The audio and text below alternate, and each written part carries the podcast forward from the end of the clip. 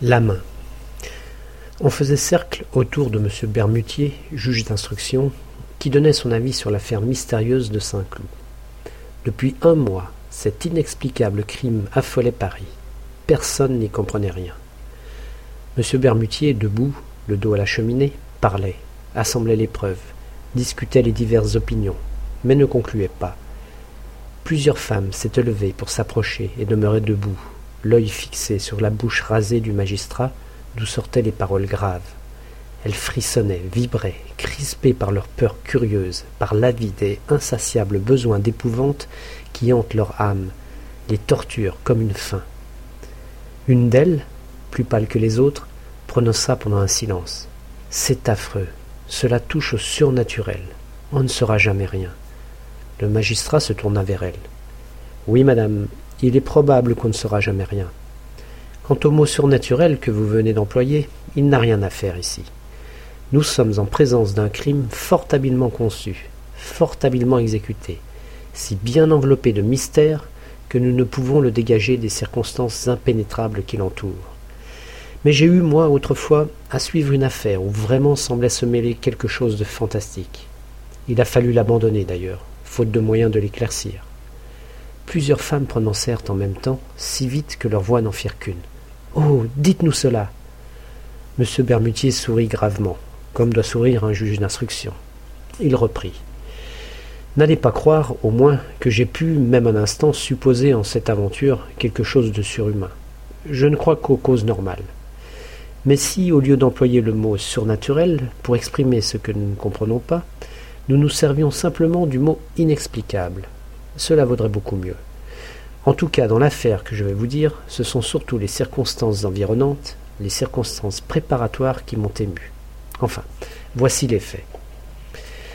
J'étais alors juge d'instruction à Ajaccio, une petite ville blanche, couchée au bord d'un admirable golfe qu'entourent partout de hautes montagnes. Ce que j'avais surtout à poursuivre là-bas, c'était des affaires de vendetta. Il y en a de superbes, de dramatiques au possible, de féroces, d'héroïques.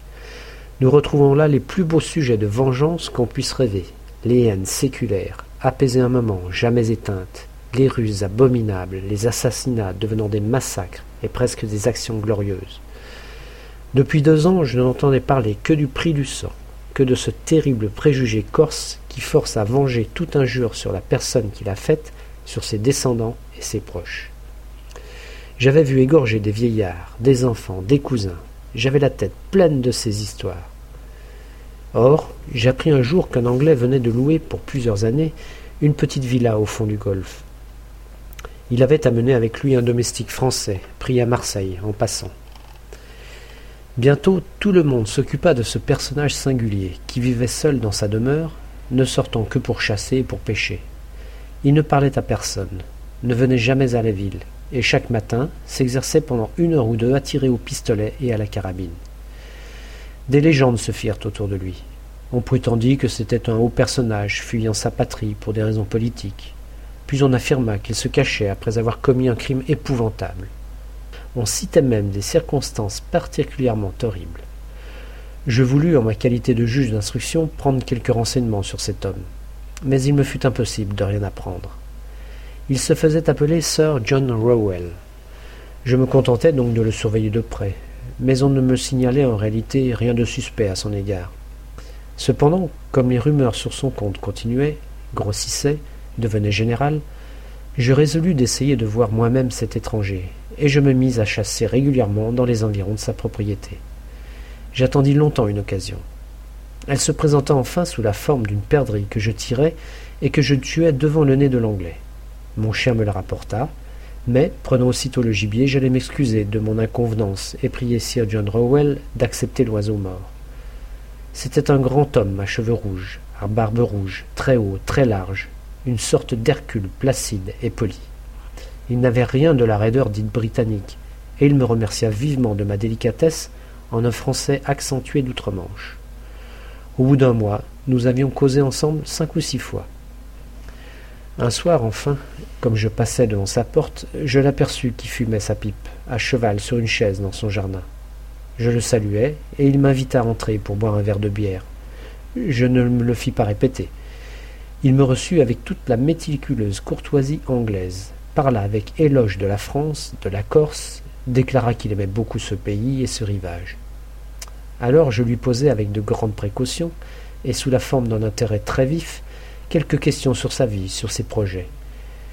Il répondit sans embarras, me raconta qu'il avait beaucoup voyagé, en Afrique, dans les Indes, en Amérique. Il ajouta en riant J'ai eu beaucoup d'aventures. Oh, yes. Puis je me remis à parler chasse, et il me donna des détails les plus curieux sur la chasse à l'hippopotame, au tigre, à l'éléphant, et même la chasse au gorille. Je dis tous ces animaux sont redoutables. Il sourit. Oh non. Le plus mauvais, c'était l'homme. Il se mit à rire, tout à fait, d'un bon rire de gros anglais contents. J'ai beaucoup chassé l'homme aussi. Puis il parla d'armes, et il m'offrit d'entrer chez lui pour me montrer des fusils de divers systèmes. Son salon était tendu de noir, de soie noire brodée d'or. De grandes fleurs jaunes couraient sur l'étoffe sombre, brillaient comme du feu. Il annonça. C'est un drap japonais mais au milieu du plus large panneau, une chose étrange me tira l'œil. Sur un carré de velours rouge, un objet noir se détachait. Je m'approchai. C'était une main, une main d'homme. Non pas une main de squelette, blanche et propre, mais une main noire, desséchée, avec les ongles jaunes, les muscles à nu et des traces de sang ancien, de sang pareil à une crasse, sur les os coupés nettes, comme d'un coup de hache, vers le milieu de la membra. Autour du poignet, une énorme chaîne de fer rivée, soudée à ce membre malpropre, l'attachait au mur par un panneau assez fort pour tenir un éléphant en laisse. Je demandai Qu'est-ce que cela? L'anglais répondit tranquillement C'était mon meilleur ennemi. Il venait d'Amérique. Il avait été fendu avec le sabre et arraché la peau avec un caillou coupant et séché au soleil pendant huit jours. Waouh Très bon pour moi. Je touchais ce débris humain qui avait dû appartenir à un colosse, les doigts démesurément longs était attachée par des tendons énormes que retenaient des lanières de peau par places. Cette main était affreuse à voir. Écorchée ainsi, elle faisait penser naturellement à quelque vengeance de sauvage. Je dis Cet homme devait être très fort. L'anglais prononça avec douceur. Oh yes, mais j'étais plus fort que lui. J'avais mis cette chaîne pour le tenir. Je crus qu'il plaisantait. Je dis Cette chaîne maintenant est bien inutile. La main ne se sauvera pas. Sir John Rowell reprit gravement. Elle voulait toujours s'en aller. Cette chaîne était nécessaire. D'un coup d'œil rapide, j'interrogeai son visage, me demandant Est-ce un fou ou un mauvais plaisant? Mais la figure demeurait impénétrable, tranquille et bienveillante. Je parlais d'autre chose, et j'admirais les fusils. Je remarquai cependant que trois revolvers chargés étaient posés sur l'immeuble, comme si cet homme eût vécu dans la crainte constante d'une attaque. Je revins plusieurs fois chez lui. Puis je n'y allais plus. On s'était accoutumé à sa présence. Il était devenu indifférent à tous. Une année entière s'écoula. Or, un matin, vers la fin de novembre, mon domestique me réveilla en m'annonçant que Sir John Rowell avait été assassiné dans la nuit. Une demi-heure plus tard, je pénétrai dans la maison de l'Anglais, avec le commissaire central et le capitaine de gendarmerie. Le valet, éperdu et désespéré, pleurait devant la porte. Je soupçonnais d'abord cet homme, mais il était innocent. On ne put jamais trouver le coupable. En entrant dans le salon de Sir John, j'aperçus du premier coup d'œil le cadavre étendu sur le dos au milieu de la pièce. Le gilet était déchiré, une manche arrachée pendait. Tout annonçait qu'une lutte terrible avait eu lieu. L'Anglais était mort étranglé. Sa figure noire et gonflée, effrayante, semblait exprimer une épouvante abominable. Il tenait entre ses dents serrées quelque chose, et le cou, percé de cinq trous qu'on aurait dit faits avec des pointes de fer, était couvert de sang. Un médecin nous rejoignit. Il examina longtemps les traces des doigts dans la chair et prononça ces étranges paroles. On dirait qu'il a été étranglé par un squelette. Un frisson me passa dans le dos, et je jetai les yeux sur le mur, à la place où j'avais vu jadis l'horrible main décorchée. Elle n'y était plus. La chaîne brisée pendait. Alors je me baissai vers le mort, et je trouvai dans sa bouche crispée un des doigts de cette main disparue, coupé, ou plutôt scié par les dents juste à la deuxième phalange. Puis on procéda aux constatations. On ne découvrit rien. Aucune porte n'avait été forcée, aucune fenêtre, aucun meuble. Les deux chiens de garde ne s'étaient pas réveillés. Voici en quelques mots la déposition du domestique.